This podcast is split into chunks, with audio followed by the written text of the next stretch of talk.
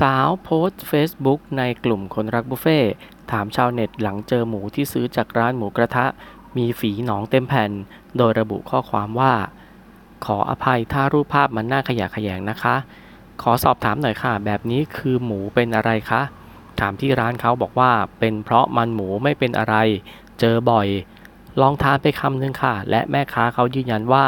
นี่คือมันหมูทานได้ ไม่ใช่ฝี แต่ไม่ให้เราเอาเนื้อไปตรวจค่ะ และทางร้านก็รีบหยิบหมูไปเลย พิกัดร้านอยู่ที่จังหวัดเลย แบบนี้เราสามารถเอาผิดอะไรได้บ้างคะ รู้สึกแย่มากๆเลยค่ะ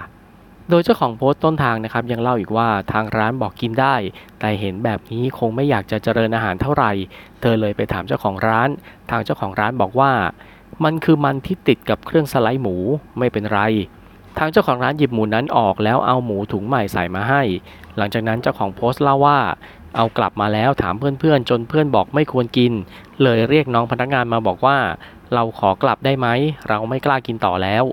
เขาเลยเรียกป้าเจ้าของร้านมา ป้าบอกว่ามันกินได้ไม่ใช่ฝีเขายืนยัน เขาบอกว่าเขาสั่งหมูจากเจ้าดังแห่งหนึ่ง และทางบริษัทแจ้งว่าทานได้เพราะเจอบ่อย เราเลยบอกว่างั้นเราขอเอาไปตรวจได้ไหม เขาบอกไม่ได้ และเรียกผู้ชายอีกคนมา แล้วเขาก็รีบหยิบหมูไปเลย แล้วก็หาว่าเรามาจากที่ไหน มาดิสเครดิตร้านเขาหรือ แล้วก็พยายามบอกให้เราออกจากร้านไป เราก็กลัวมีปัญหาเลยเดินออกมาค่ะ ทางร้านไม่ขอโทษเราสักคำเลย หลังเจ้าตัวโพสต์เรื่องดังกล่าวแล้ว ชาวเน็ตเข้ามาคอมเมนต์บอกว่า มันเป็นฝีหมูหรือหนองหมูที่เกิดจากการฉีดยาไม่สะอาดหรือมีแผล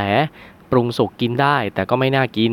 บางคนบอกด้วยว่าพฤติกรรมทางร้านที่ทำก็ไม่เหมาะสม และน่าจะออกมาขอโทษหรือรับผิดชอบกับเหตุการณ์ที่เกิดขึ้นด้วย